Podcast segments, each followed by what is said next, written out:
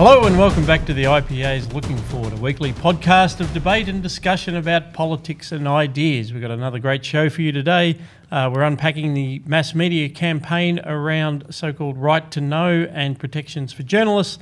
We raised the alarm bells over proposed laws to govern truth in advertising during elections, and we trawled through recent Nobel Prize winners and their ideas for how to generate economic growth in the developing world. To help me through this, I have my co-host from RMIT University, Dr. Chris Berg. G'day, Scott. Good to have you, mate. Research fellow at the IPA, Andrew Bushnell. Cheers, Scott. And first-time Looking Forward panellist, Pete Gregory. Mate, I'm very happy about being invited to the Big Kids podcast. I obviously missed the email about the dress code, but no, look, very excited. Let's do it. It's so good to have you, mate. Dress code about what you wear when you come into the office. I'm dressed. We're recording the Young IPA podcast after this, so I'm dressed for that. Obviously. Yeah. Normally I wear a three-piece. You actually live in this studio. You've got just that's your little cot over there. That's right. Just lurch from podcast to podcast. Giving the people what they want, you know. Yeah. So. No. Good to have you, mate. And we've got some great questions for you later on in one of the segments.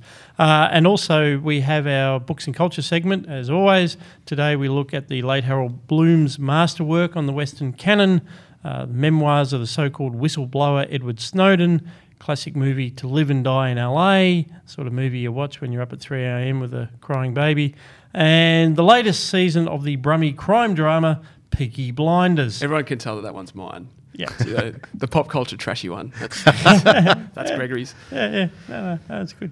One's pretty low rent as well. Oh, okay. So yeah, he's the one with the baby. Yeah. Don't forget, both podcasts, his and ours, is brought to you by the Institute of Public Affairs. If you're not already a member, do go to ipa.org.au and join or donate. We are going to kick off this week with a very topical issue. All the major daily newspapers and many other media outlets have joined together this week to put the focus on a so-called Right to Know campaign. A couple of months ago, back in June on this podcast, it was very hot. We had Australian Federal Police raids on journalists. We had a discussion, which actually was a full-on debate almost between the two gentlemen on my left about right to know versus national security considerations in that particular case. But Chris Berg, what's being asked for this week by the media organisations? That's right. Well, what isn't being asked for? So you pointed out that this is a very topical campaign. It's topical because the press has made it topical. They get to decide what is topical and what is not. So on Monday, all the front pages of every major Australian newspaper were blacked out as part of the media's, what they're calling the Right to Know campaign, as you say. So that's all the 9 newspapers, The Guardian, all the News Corp newspapers, the ABC, Prime Media, 7 West Media, Sky News, SBS, Channel 10, and the WIN network as well. As you've pointed out, the press is pushing for stronger protections of what they describe as press freedom in the wake of the recent leak investigations that we debated back in episode 21. They have a range of proposals, some of which I'm sympathetic for, some of which I think are a little bit questionable. But the highlights are they want to be able to contest search warrants. They want stronger protections for whistleblowers, so that's government employees who are blowing the whistle when they talk to the press. They want restrictions on government secrecy. They want reform to the freedom of information laws, which are of course the laws that allow them to request documents out of from government agencies, and the government agencies are very resistant to that, or typically quite resistant to that. They want exemptions for journalists from prosecution from a number of national security laws, and they want defamation law reform as well.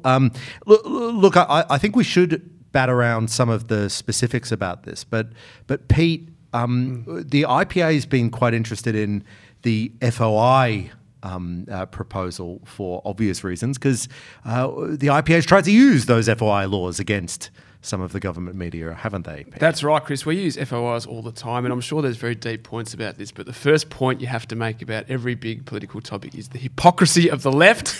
I have here, for those watching, a segment, and John Roscombe did this on the Bolt Report during the week. It is a visual gag. We'll describe it in a moment. It's a component of an FOI request we made to the ABC about why we aren't invited to The Drum, which is a show on the ABC. For those listening, it is completely blanked out The whole page, that appears to be 47C. It's just one part of it. So if the ABC can't tell us why we aren't on a television program, it's a bit hypocritical for them to ask that, you know, national security secrets be spread to the people of Australia. Well, no, I'm sort of sympathetic to this. Isn't that one of Robert Conquest's laws that everyone is conservative about things they know most about? Like, so the ABC fervently agrees that government agencies other than themselves should be made to give more information. Yeah, well, I mean, look, there shouldn't be a government agency that is also a media provider at the first instance. So that's the big problem. But sorry, Andrew, you were about to jump in. It goes to this question about what transparency about what? You know, when we talk about the government being transparent, which parts of it should be transparent? Their argument in denying our effectively denying our freedom of information request is that they don't have to divulge information that goes. It's an input into the production of the TV show. They only have to divulge. They only have to divulge the results. It's not quite cabinet level security, is what I'm saying. And you know, for the ABC, their outputs are actually a $1 billion media network, so their outputs are all publicly available. That's their argument. I think there is a question about whether it's a good thing to demand transparency about inputs just in general. You know, we know this when we think about, say, corporations or, you know, businesses trying to develop innovations, you know, innovative products or innovative processes. They want to, because that's their intellectual property, they want to keep that secret. They don't actually want transparency about that. And the same thing kind of goes into the policymaking process within government.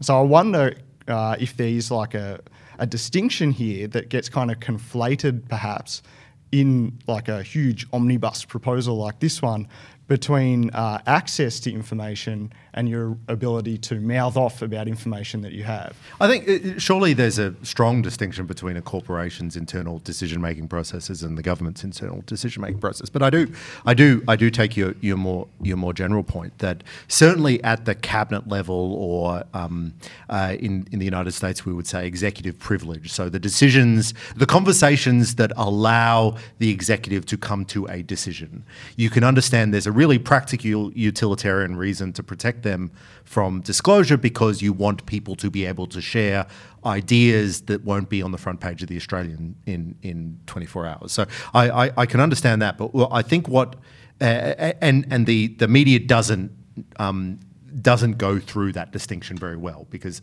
they just want more access to information. They want to be able to tell potential leakers, whether those are whistleblowers or whoever it is, that they are protected by laws X, Y, and Z. What I think is most obscene about these sorts of things goes to actually Pete's hypocrisy point, which you told as a joke, but is a very genuine one. It's not just about the ABC, it's about the idea that journalists get exemptions to general laws at all. Yeah, exactly. Like, I am bound by national security laws, whether I like them or not, and there's a lot of them that I don't like. I'm bound to them. Why? And you know, we have a podcast. Yeah, exactly. We are also, you know, quote, the media in some sense. If I tweet a lot, then I am also the media. Is I'm a YouTuber journalist? Yeah, well, exactly. So there are downstream consequences for that. So if the journalists get what they want, then suddenly you've got to have government departments saying who isn't a journalist. But I just find the mindset despicable. The idea that there is a class of people who don't have to obey general laws. One of the things that we saw in this, when the media got together and it's a group of journalists and it's a profession. It is a profession, and good luck to them. We hope that it's never a registered profession. That's why we opposed the Finkelstein proposals and thought it was just outrageous. Still do that. Journalists were getting around them because they liked that idea of being registered and having start to build the sort of exclusions that, say, you know, pharmacists have or, you know, whatever. But their myth-making came to the fore because professions do have to have their myths. And it's about brave... no more than journalists. Yeah, brave journalists, you know, against the world. Yeah, you know, post-Watergate, you know, they all want to be Woodward and Bernstein and, you know, we've discussed how that brought down journalism. And so even though there was that laundry list of things that you just read out, all I actually heard in all the interviews from all of these outlets was the special role of journalists, the special service that they give to democracy. In fact, there can't be democracy without journalists was essentially the claim. Therefore, they must be privileged over and above everybody else. And so even though they have a laundry list, which, as you say, has some good ideas in it, none of that actually survived, you know, beyond the first 24 hours before they just went into this sort of reverie about telling each other how good they are and how important their profession is. So what is it that we do like about this list? And I'll start with Andrew and then maybe Pete. No, I think that there's... Well, what should we do in general? I would say that the proposal to weaken Australia's defamation laws is something that could probably attract widespread support among the public.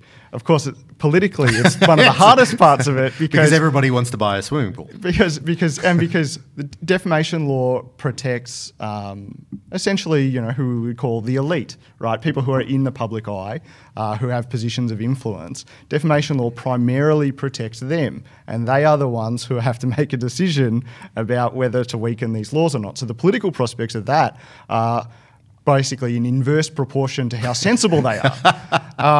And that's, so I think that aspect of it, and you could say the same thing about the whole list, though, to be fair. Defamation law is one of these things that goes to this ability to talk about things that are in the public space. So it's not binding it up with you know, a debate about how effective for democracy transparency is and all of this stuff is actually kind of unhelpful, because the defamation law argument would stand on its own 2 feet on a separate basis, which is just that we ought to be free to mouth off about people who are in positions of influence.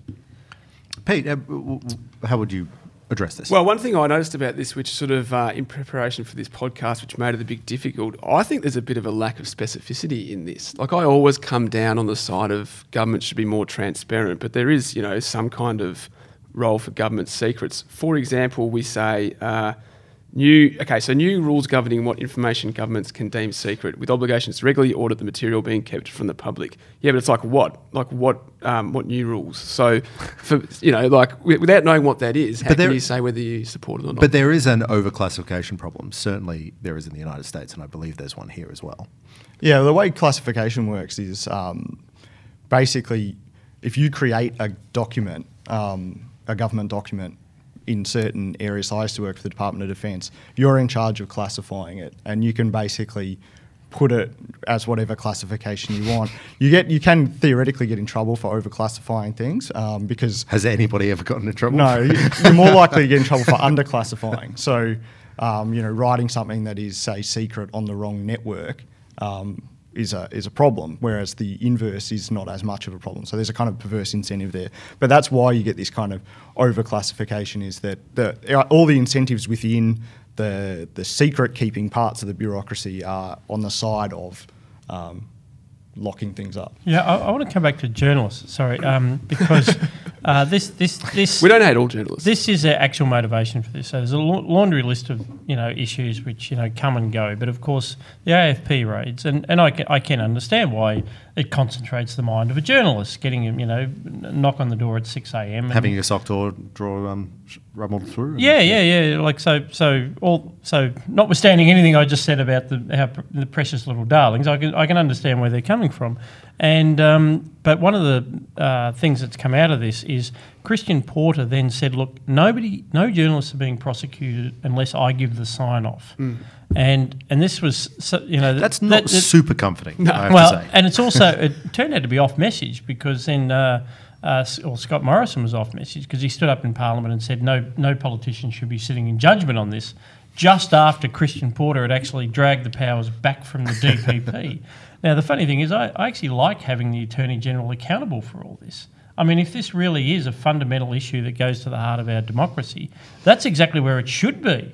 I mean, I'm, you know, Andrew, you're a qualified lawyer, but you recall that once upon a time there were no such things as DPPs.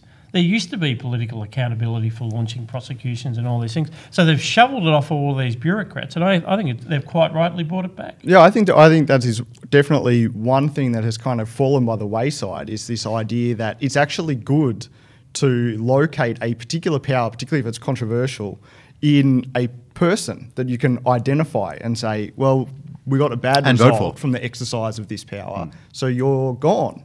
Like that's exactly what democratic accountability should be.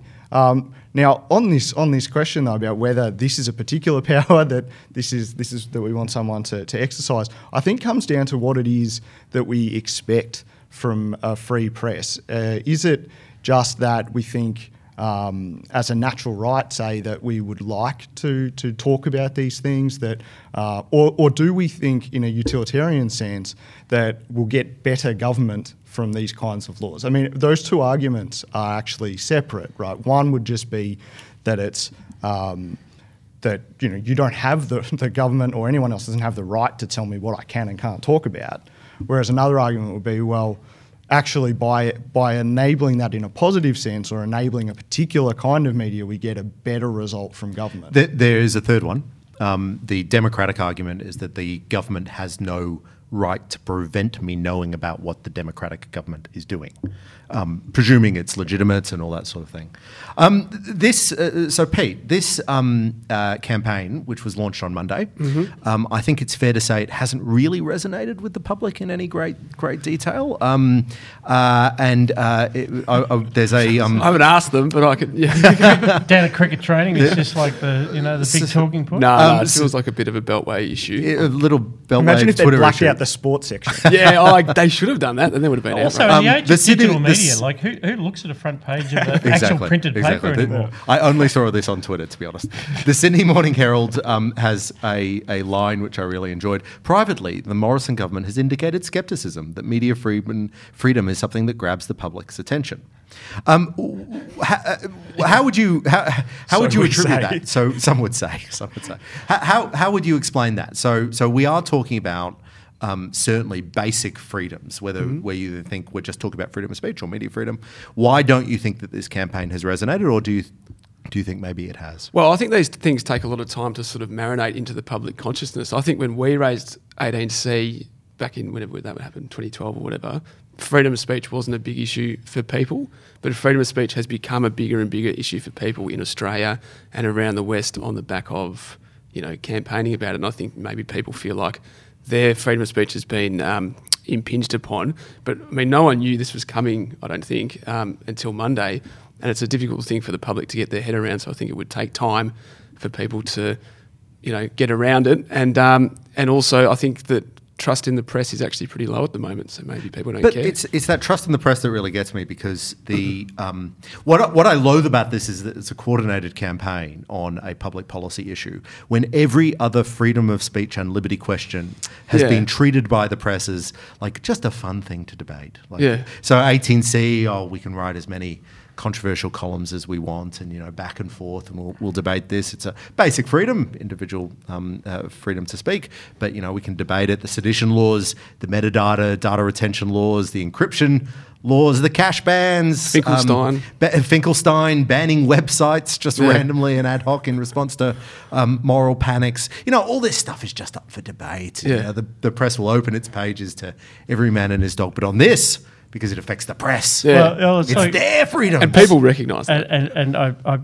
probably wrap it up with the comment that there is some irony in the Age and the Guardian, you know, writing endless columns how terrible it is that the Murdoch press, you know, that you could read in both the Telegraph and the Herald Sun and the Australian on the same day that, you know, there was a clear Murdoch line that say corporate tax cuts were a good thing.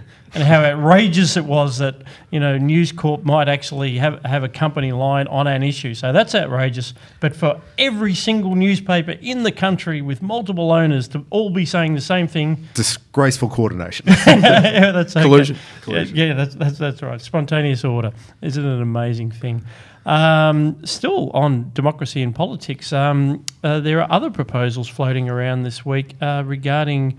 in the wake of the most recent federal election, truth in advertising laws when it applies to politics. That's right. Every time there's an election, there's a parliamentary inquiry into the conduct of that election, and so everybody can air their grievances. Today or yesterday, we learned that one of those aired grievances is a joint submission by Jason Falinski, who is the Liberal MP for MacKellar, alongside Zali Steggall, who is the independent MP for Wentworth, calling for truth in political advertising laws. And I'll give a quick quote from their joint submission, so it's co-signed by the both of them, Falinski and Steggall. While we can debate concerning competing definitions of, quote, truth, and Andrew, we will get into that, don't worry about it. Everyone can agree that an objective fact checker and minimal factual basis can elevate the national conversation concerning issues that, bear with me, concerning issues that matter to Australians and cut through the fake news, fake advertising, and fake political campaigning that demeans us all. They join alongside the Australia Institute, the green supporting think tank out of Canberra, in calling for these truth in advertising laws. They point out things like the Mediscare campaign, which was their claims that the Turnbull government was going to abolish Medicare, the Liberal ad saying that Labor was planning a car tax, and various examples like that. I'm sure we can all think of questionable claims made in political campaigns. The question is, Andrew, the first question is, do we need political truth in advertising laws? How do you view that? Well, every now and then I walk past an ad, not necessarily a political ad, but any ad, and I think, that's just simply not true, right? So if you walk past like deodorant won't help get you the girl. Like a pharmacist, and it was like an ad for, I won't say which company, but it was like an ad for like a supplement, and it was like, this is really vital for like teenage development or something. And I was like, well, this is extremely unlikely to be true, and I felt like just screaming like, tell me something true. Like I'm sick of being surrounded by things that are just obvious lies. And so, you know, in that sense, I'm almost sympathetic, just in the sense that I too get fed up with having to adopt a skeptical disposition all the time in this society, because everything is general complaint about the human condition, though? Well, that is the big question, because if there is such a thing as the truth, and what's interesting here about this is I was joking when I said no. It is actually do humans have a soul? It's actually where my mind went on this, but in truth, the point that I'm making is that This sits kind of uneasily with at least some of the arguments that were made for the last topic about press freedom. If the idea is that a free press and free discussion somehow aids in the discovery of truth, such that we could pinpoint what that truth is, then you would have some basis for saying this ad or this ad is true or this ad is false. But if the argument is simply that you know, quite apart from truth claims that government is more efficient, democracy is better, then when you're free to speak, then obviously there's no case for truth in political advertising laws, because any kind of political advertising tells you something, and that contributes to this free discussion. Pete, what's your take? This just strikes me as, you know, we didn't like that Trump won, we didn't like that Brexit got up, we didn't like that ScoMo won. The only thing I can think of that explains this is they must be lying to the stupid people, because that's why they voted for them. It just feels like this elite thing that we didn't get what we want, so it must be because advertising isn't true. Well, Jason Falinski won the election as a Liberal. Yeah, well, that's good for Jason. But but in general, you know, with the Australian, what they call the Australian Institute and the rest, it just feels, but the whole push for it feels like this kind of... It's arguably because the Liberal Party is itself... at least portraying itself inaccurately to the voters. It's Liberal. But I mean, you know, it's also prissy. I mean, really, you know, politicians will say or do anything to get elected. I mean, who knew? Yeah, exactly right. That's exactly right. And it sort of assumes that people are stupid. I read through the Australian Institute report about it. I read the summary, and I read it, and I'm like, okay, I don't agree with that, because I'm a sort of, you know, laid back classical Liberal type person, but there's some real home run examples coming, you know. There's going to be this cracker example, which is going to really trouble me. But there wasn't. It was all like, oh, there were signs in Chinese that looked like the Australian Electoral Commission signs, which were telling people how to vote. Like, are you saying Chinese people... Which you would not catch under truth in advertising laws, to be clear, because it never claimed to come from the AEC. Yeah, exactly right. Indeed. A Facebook group said Tanya Plibersek thinks that Indians can't create jobs in Australia. So, like, it doesn't say who it is. So some... rubbish Facebook group that no one's a member of, you know, it's hardly a big threat to our democracy. Yeah, so. and claims like, vote for the independent is like a vote for Labor, you know, which is made, you know, all the time on the basis that, say Julia Gillard, you know, was able to be made Prime Minister through a vote for the Greens. So if the Liberals had said before the election a vote for the Greens is a vote for Labor, is that a lie? So, are we going to have a group of bureaucrats sitting in judgment on whether that's a true statement? So, well, okay. It didn't say... That's a good thing to raise. So we have political advertising laws in Australia, truth in advertising laws. The South Australian government has them, and the Electoral Commission, in fact, manages what constitutes a true a truth or a lie in advertising. In fact, the reason I know this is because there's a sentence in both the Australia Institute's report and the Jason Falinski and Zali Steggall report that says, although the SA Electoral Commission is at times uncomfortable with its role as adjudicator of the truth, the South Australian example proves that factual accuracy and political advertising laws are possible without using a statutory body as arbiter. Let's not just skip over that. There's the exact same sentence. It's the exact same sentence. Well, what a coincidence. Well, perhaps that's all we can actually say because of some of the laws that we've been discussing. But what a coincidence.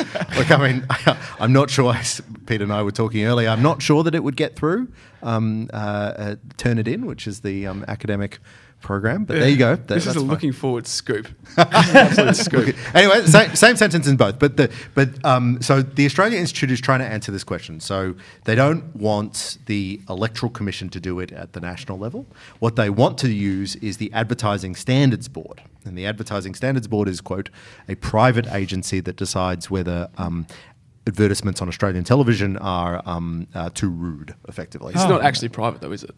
No. I mean, it's empowered by a legislative framework. In fact, I interviewed to be on the Advertising Standards Board many, many years ago. I was writing a lot about freedom of speech, and they called me up and said, "Do you want to interview for this position?" Because they need community people. And so You're a community person. I was like 23 and just have strong opinions about freedom of speech. So I sit down. They flew me to Sydney. I sat down in their office, and they said, "Okay, so what would your philosophy be?" And I'd be like, "I really don't think we should prevent anything from being shown on television." I will vote for my own abolition as soon as I'm appointed to the board. And they didn't really call me back, but you know, I got a nice flight to Sydney. Is it just as hard to pin down what a political advertisement is as what the truth is? I mean, it's just like in this era of work capitalism, where everything, where the personal is political. And you have every ad, like, you know, you can't even sell a razor without having to, you know, dress it up as some sort of political issue. You know, pinpointing exactly what a political ad is or an ad that has a political effect before you even get into like this question about the truth. What ads are we talking about? Well, that's right, because one of the again, a lawyer, you might the proper name for the theory, I think, the normative theory of the law. This is what happens when laws go on the books. And because essentially the argument they've got here is there is a vast amount of law in consumer law, ACCC enforcing a vast amount of law about truth in advertising for all products other than politics. Therefore, isn't that a terrible thing that those laws don't also apply to politics? You can actually run that argument in reverse, that we're already completely over-regulated. It doesn't actually help us get to... They're not helping us get to the truth. But truth... It creates this huge compliance burden on everyone involved in the advertising business, creating products, working out the claims that they can make. Good for the lawyers, good for the the compliance people that hang off all these companies... but it stifles innovation. It just empowers the ACCC. I'd be running all of these arguments exactly in reverse. But there's an argument for them because truth in commercial advertising is laws are better seen as fraud prevention. So they're trying not to scam you out of money. Now, a Mediscare campaign is more just asserting that we believe there is an intention. But if you believe that diet pills work, then, you know, more fool you. You know, what at what point do they... There's always a little caveat down the bottom. Does not work. Yeah, well, I mean, is this going to include mere puffery? You know, does this include... So, you know, the common law standard is...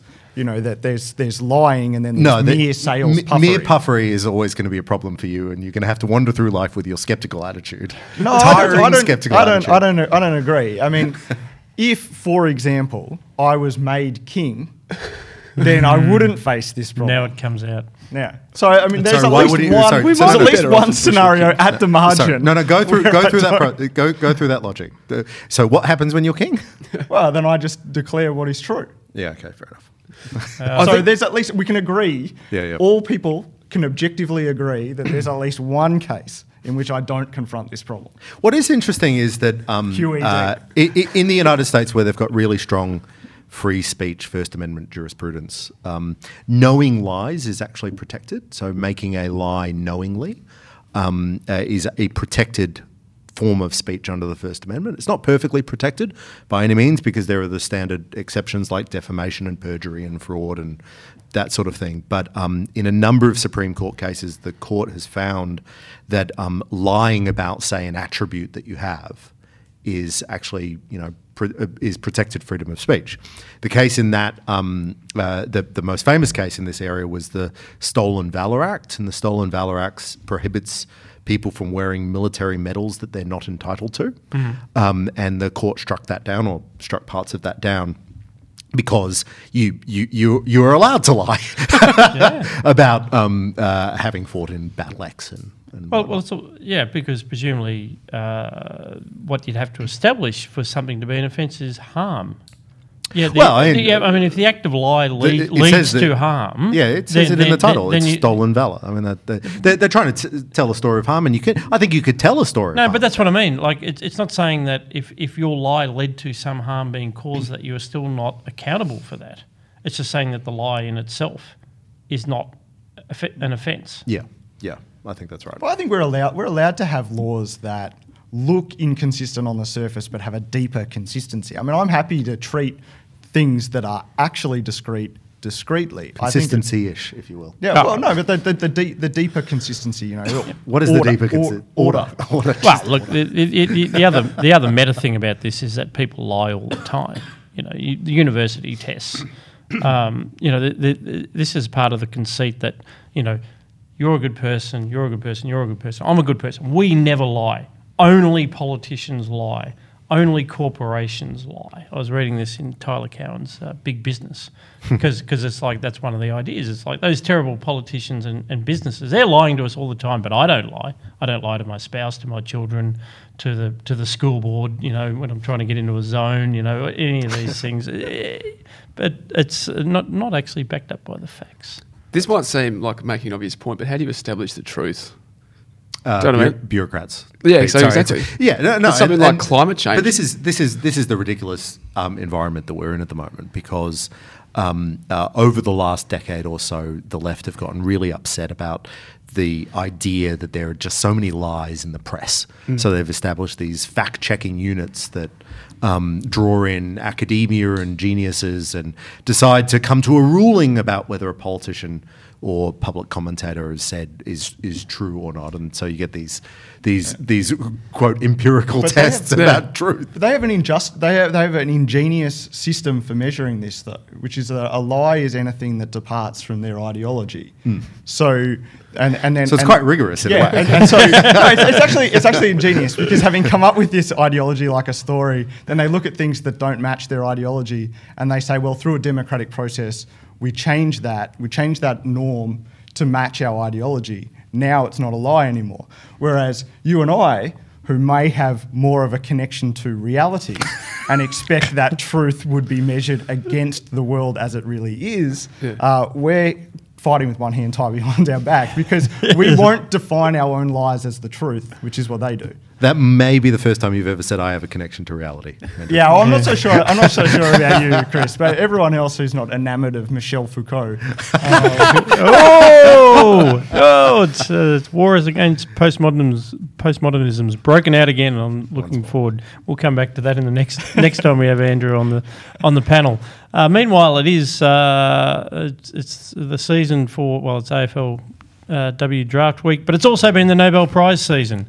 We've had the Peace Prize awarded and the Prize for Economic Science, and both of these have put the focus on Africa and the developing world generally. How do we get economic growth and freedom into the developing world? It has, Scott. So we talked briefly about the Nobel Prize for Economics, which was given to experimental development economics.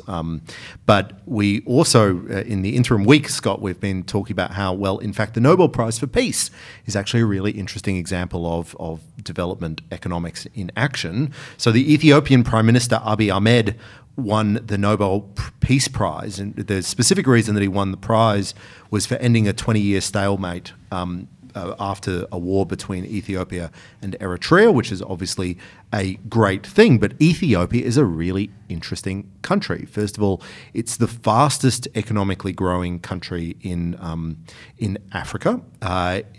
Ahmed himself is a reformist.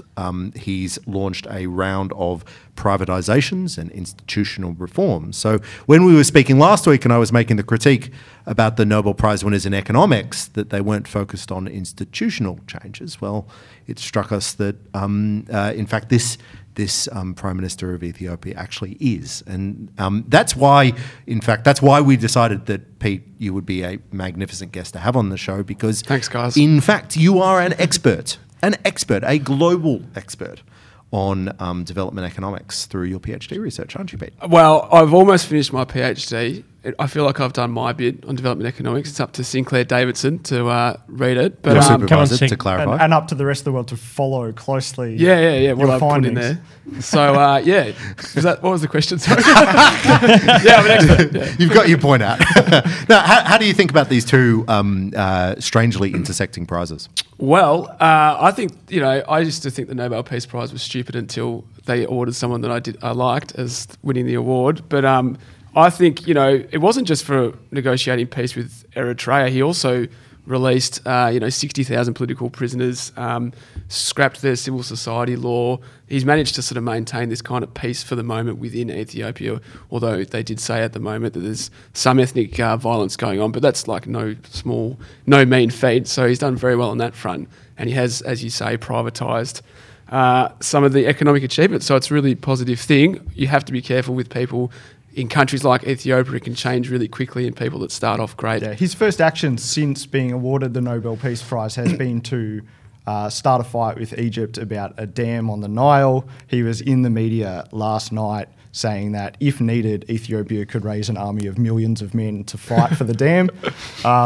So although that's, I don't know whether he's right or wrong about the dam, yeah. But I just thought that was like, on your point, these things can change pretty quickly, really quickly. And that gets to this, the thing that I was thinking about as I was reading about the Nobel Prize winners in economics, about development economics and things, and wondering whether the economic analysis, can tell the whole story, in that my experience when I lived in a developing country, which was Peru, was that the fundamental problem wasn't necessarily the institutions as conceived, that there were a lot of people within the institutions or within the government working to have, functioning institutions, but it was actually corruption, which isn't necessarily something that is captured.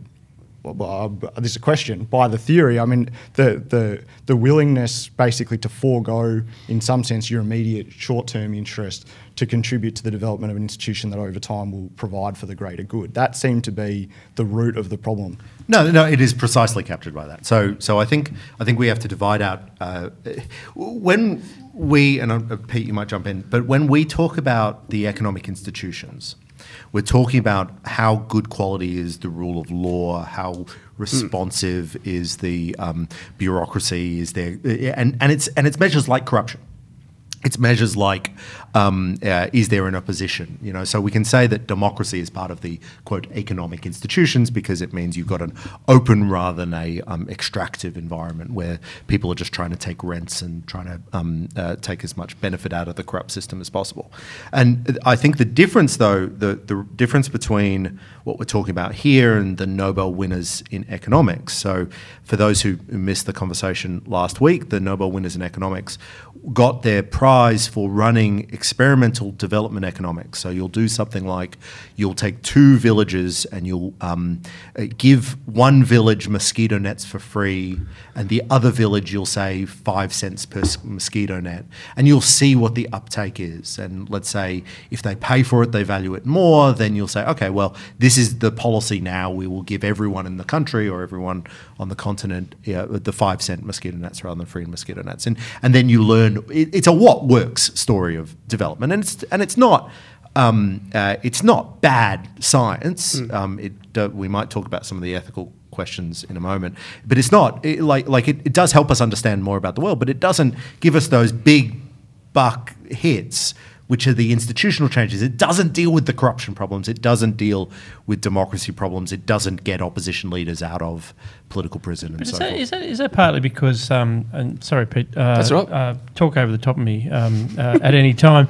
But, I mean, you know, I've been hearing this story from economists and theorists and the Francis Fukuyamas and so on about it's about institutions, which it is, and it's about, you know, the development trajectory of various societies. This has been around for a long time, but it's also proven devilishly difficult to actually work out how to do that. It's all very well to say we need to build these institutions and eliminate corruption, but it doesn't seem to be getting any closer to working out how to do that because understanding how it fits with a local culture, and it somehow has to be integrated with culture. And say in Africa there are different tribal groups which have their own distinct cultures. There's different religions everywhere, and it needs to be connected to that local culture to work. And so I'm very sympathetic to someone who just said, look, why you guys are trying to figure that out?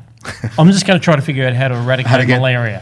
How to get, because malaria is bad. Yeah. I'd rather, you know, I'm watching this thing on Bill Gates at the moment, and what the Gates Foundation is. I'm watching that on Netflix, and it's like polio was bad.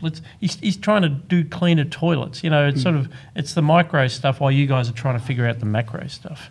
Yeah, and look, you're right. Like, institutional change is really hard, and corruption is a really big issue. I was in Cambodia and working for an organisation that was trying to fight corruption. It's like, how do you fight corruption when it's been the way we've done business for thousands of years, and these institutions take ages to change.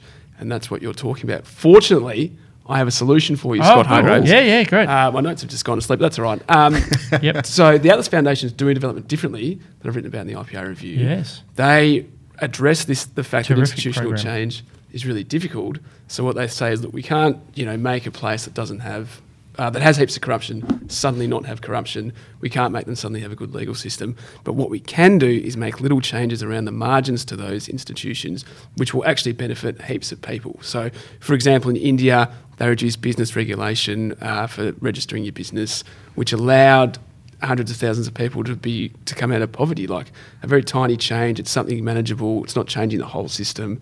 It's not, you know, destroying a culture that's already there, but it makes a huge difference. So that's one way that you can do it. The other way is this guy is blockchain. He was pointing at Berg there. Yeah, pointing at Berg. I keep forgetting that there's no, most people listen to it. So, you know, blockchain can challenge a lot of these institutions for entrepreneurs that don't want to. Yeah, well, we had that example of property rights. So the Hernando de Soto's sort of theory that, well, you know, property rights are essential, which is absolutely right. And you can't, it's not like what, say, Victoria in the 19th century, you can't wait for Parliament to pass a law to introduce Torrens title. Mm-hmm. That's not going to work in the developing world. But you can just go into a village and start identifying property titles. The insight here, and I thank you for raising blockchain. That's right. That means I don't have to independently raise it myself. Yeah. But the insight here is that the problem that we have when we look at these corrupt institutions, we look at a legal system that you need to pay for service, that people get benefits out of that. So it's really hard to displace them. What if we didn't have to displace them? What if you could leave the existing legal institutions where they were and the people who are getting the benefits out of them still keep getting some of the benefits out of them. But you could build new institutions on top, like you layer them on top.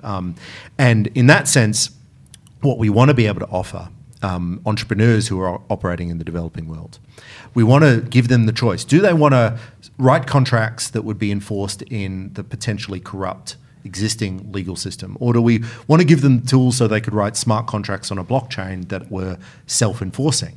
Now, not every problem is going to be able to do on both systems, but you're going to now build institutional competition, which is sort of what you have at the multinational level, because you've got a lot of global commercial arbitration courts and that sort of thing. But you want to provide that for small businesses as well, and you want to provide that for the entrepreneurs. And Pete, a few years ago when you and I were in Cambodia, and what really struck me and has struck me since traveling around that region is that there are so many small entrepreneurs, and the challenge that they have is it's not that they lack entrepreneurial mindset or anything. Yeah. It's that they lack capital. In order to build business, they lack the capacity to write the long-term contracts that they need to expand their businesses. So that's going to benefit adapters, people who are capable of making this change.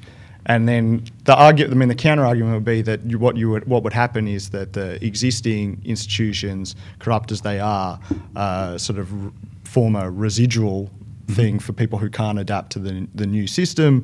Those people are left behind, trapped in a system that's suboptimal, and there's no incentive for the people who've migrated to the new system to actually help them. So it's a dynamic process, though, because as more people move onto a better system than the existing system that gets so much benefits out of the fact that it had a monopoly, hopefully can start to compete, because they want to keep their rents. And they will continue to do so. But that's absolutely right. You're going to have you're going to have a bad system and a good system operating simultaneously, and not everybody will be able to use the good system, and not every economic activity will be able to use the smart contract system or what have you. But it's a hell of a lot better than what we have now.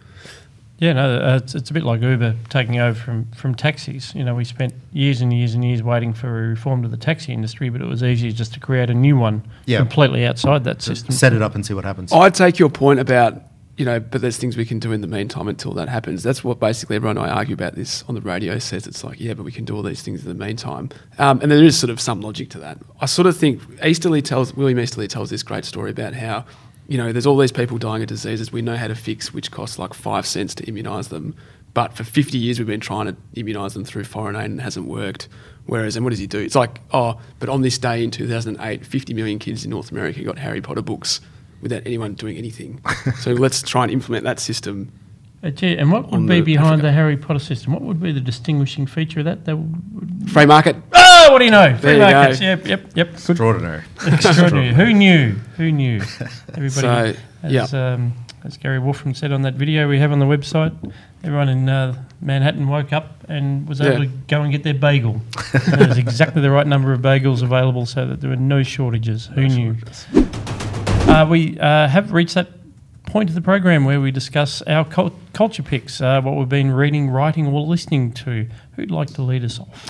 I'll have a go first. So I read, last week in fact, I read Edward Snowden's memoir, I guess, called Permanent Record, as everyone will remember. Edward Snowden was the NSA contractor. He was with Dell Company, among other companies, who was eventually the whistleblower, which you gave quotation marks, regarding the National Security Agency's programs that hoovered up massive quantities of data and metadata about... I did think of using the word traitor, but... Okay, all right, well, we can get into that, Scott. So-called whistleblower seemed like a good compromise. I'll do the introduction and then you can share. Anyway, so the NSA's programs that hoovered up massive quantities of data and metadata about basically everything we do on the internet. So without batting around too much, was he a traitor? Is he a traitor? Exactly. What is he doing in Russia? That sort of thing. I had two big takeouts from the book. First of all, he's my age, so he remembers the internet as it was in the mid-1990s, which is sort of a nice nostalgia trip. He was more online than I was. Chris isn't that old, everyone. He's like 35. How old are you? 37. Okay. Not that old. I mean, I shouldn't have said. Now, so there are two big things. First of all, the disclosure that he made, regardless of whether it was the right or wrong thing to do, was the damage came from the fact that he disclosed it to the public, not to the enemies of the United States. And the reason I say that, it draws from, in fact, what Snowden was doing as a NSA contractor, because he speaks at length about a conference that he, in fact, presented at, outlining China's cyber surveillance capabilities himself, and making the point that the Chinese also obviously have classified conferences into what the West can do. So it's not like suddenly China knows that we can browse the internet really well. That just wasn't the case. To the extent that there was harm from those disclosures, the harm came from the fact that we learned about it. The second thing that I don't think is emphasized enough is the context. So the context in which the Snowden revelation should be understood in the debates that we're having right now.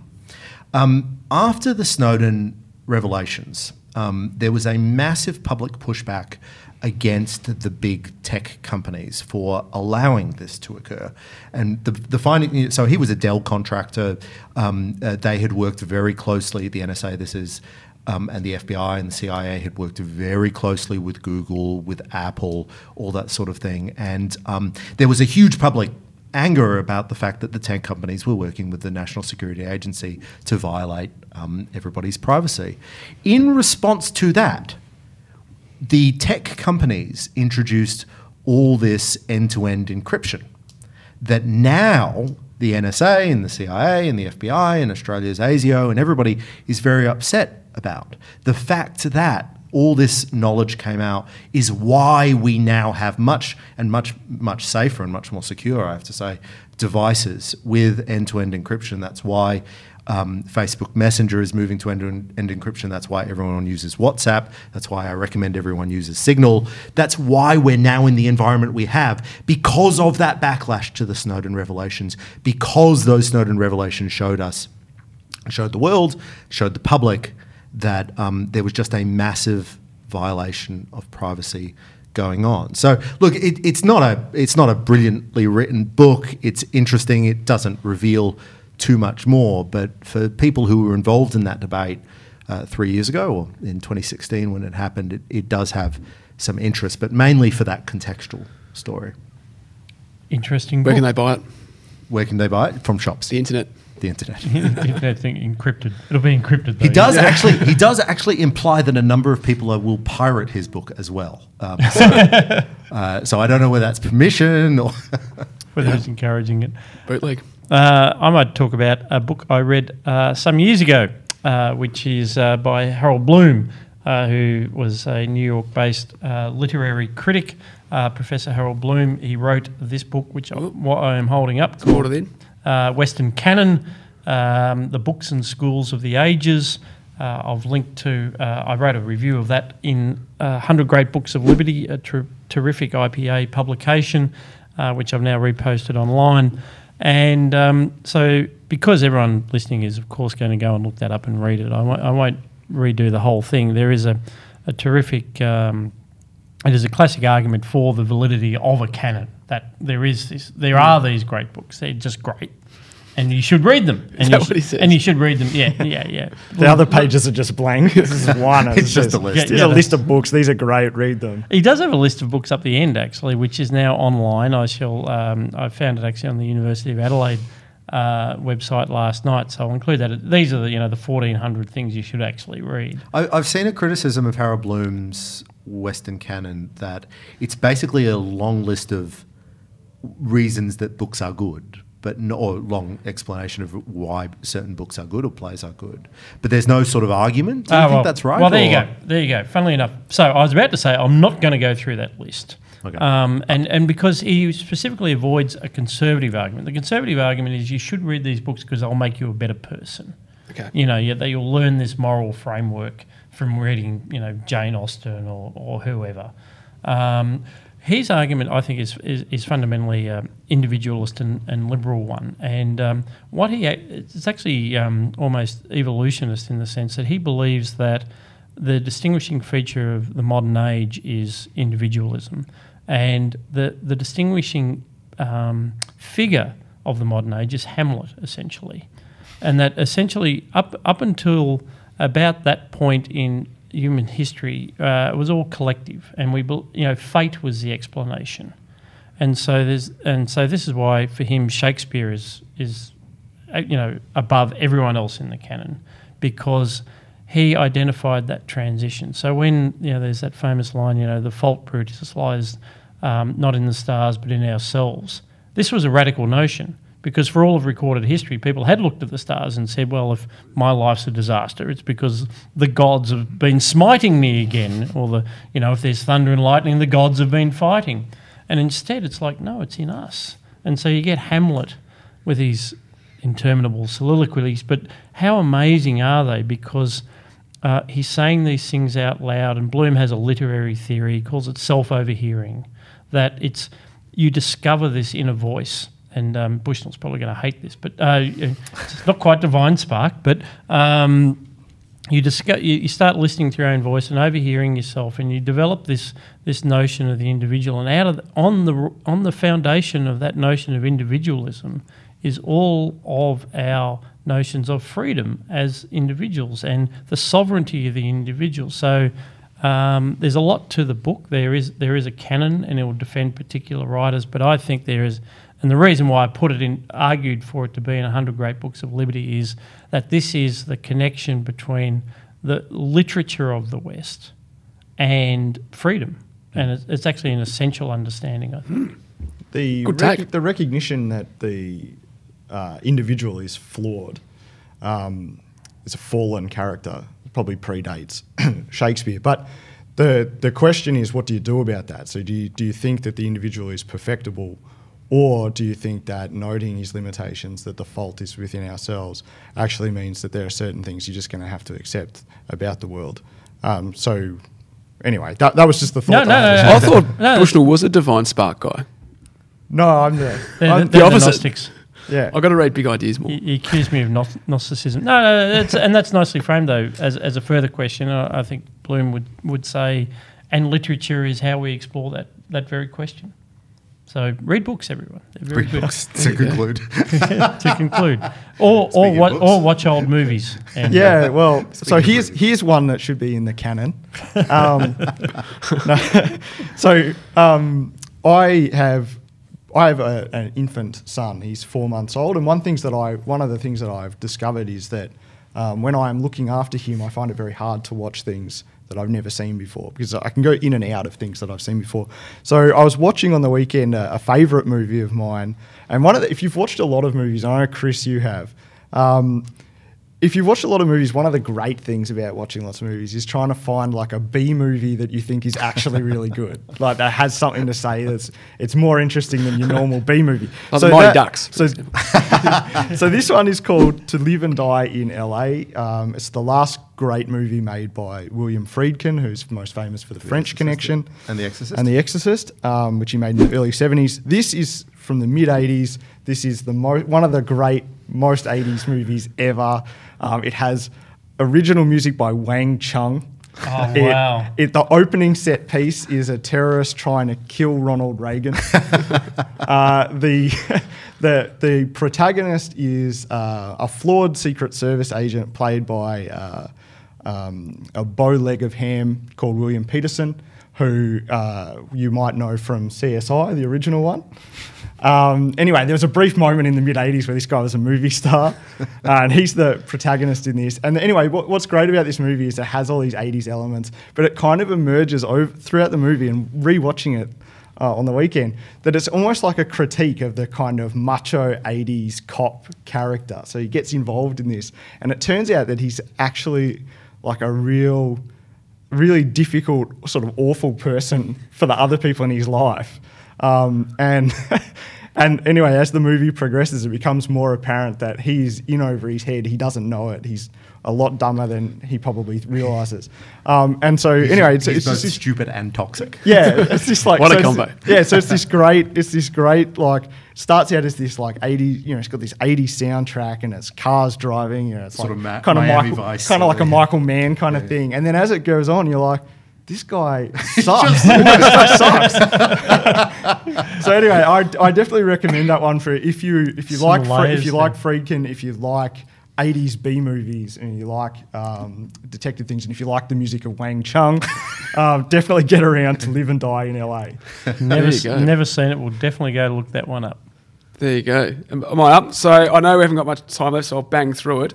But I recently watched season 5 of Peaky Blinders. So a lot of people out there would have watched previous series. But if you haven't, the Peaky Blinders are a Birmingham razor gang from the 20s who are called the Peaky Blinders because they keep razor blades in their caps that they then cut your eyes out with. So, and one of the problems I have with this is that I end up barracking for them because, you know, they're the main characters, but they're horrible people that kill people. But this is the thing. I couldn't get into this show because who am I supposed to like? Yeah, exactly. Show. I like them. Yeah, exactly. So I have that problem as well. Like I watched season 1. I was a bit the same. I thought I'm not going to stick with this. Okay, yeah. So obviously we're 1 out of 3 so far on Peaky Blinders, but I end up liking these murderers, and it's got that guy. He was in Dark Knight, wasn't he? I think it's Cillian. But Cillian Murphy. Yeah. He was when they set up the revolutionary tribunals and society had collapsed. He was the one who was let out of the asylum. Yeah, he was Scarecrow.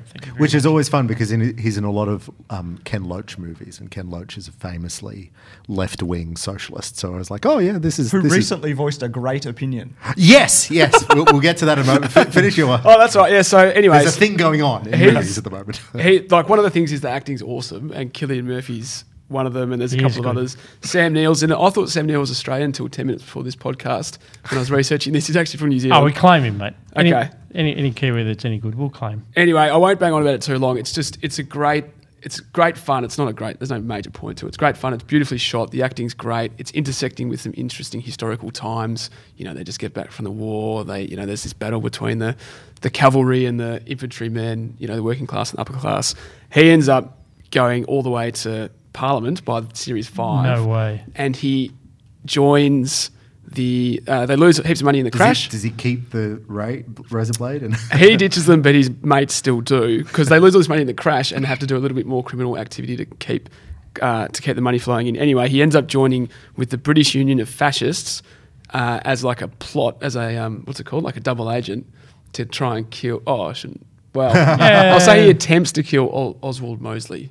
And I won't say whether it happens or not. This is how you make him sympathetic, right? So he is this criminal, kills people, all this thing.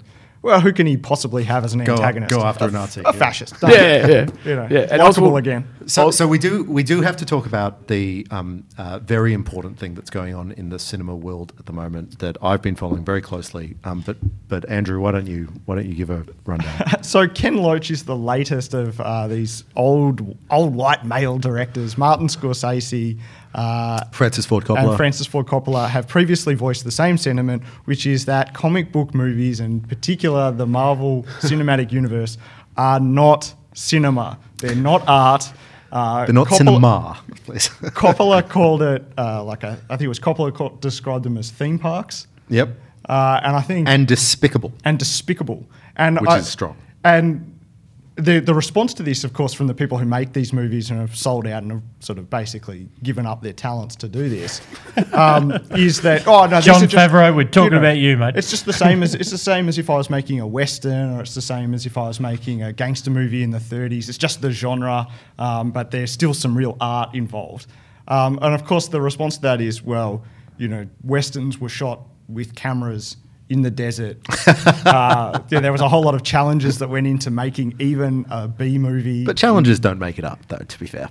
But, you know, standing in front of a green screen going, woo, in front of, you know... We're the green screen behind us. Some sort of stagehand waves like a moving piece of green fabric in front of you that you have to pretend is something.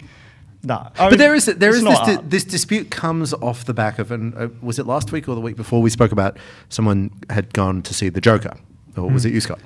Bolt. And the Joker is like an attempt at building an art movie within the constraints of the superhero genre, because apparently you can't make movies that aren't the superhero genre. So if you're going to tell a story about a disaffected young man, it has to be, you know, Batman's nemesis. Yeah, and then you debut it at the Venice Film Festival to try to make it an art movie. Which is just a weird thing that's happened. And I guess, you know, in the sense that they're trying to make movies out of superhero genre, then I guess that's a good thing, but wouldn't you say? Like the superhero genre, like as a specific thing, is terrible, but the superhero story is much broader. So, for example, Gladiator is a superhero movie in reality. So there's an origin story in the first act, and then he has this like incredible fighting power. He's essentially invincible. And the story progresses in basically the same way. Here is one man against the empire, has a particular talent, uses it to save the world, essentially. Has a nemesis. Yeah, so it's more or less a superhero story.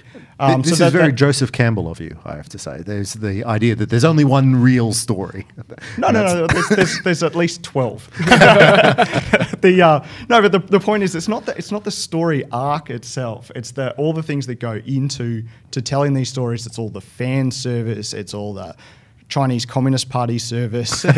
It's all of the decisions that are made along the way to turn it into the most maximally profitable product that compromises it as an art form. I think that's what Scorsese is trying to say, because he's not against spending $150 million to de-age Robert De Niro for his latest Netflix movie. Yes. Okay. So he's not against that. He's not anti-selling out, to be clear. Right. Spending a lot of money to do, you know, digital. Every single shot in The Wolf of Wall Street is a digital composite. Right. Almost every single shot. Wow. People don't know that. So he drove into the uncanny valley with The Irishman. I think I stuck up, by the way, the last time we talked about the Marvel Cinematic Universe. I think I said, well, yeah, but what about, you know, Thor 3 with what's his name, Watiki, and as director? And I think, Andrew, you said that's one out of 50. You know, I'll give you that one, and that was about it. I'd like to say thank you very much to our panellists today, Chris Berg. Thank you, Scott. Andrew Bushnell. Thank you. And a huge thanks to our for coming over from the other podcast, Pete Gregory. No problem. Thanks for having me. So we'll call you. Don't worry. Yeah, stand by that phone. One day it will ring. And of course, the aforementioned producer for Looking Forward, Josh Stranger. We'll be back with more Looking Forward next week.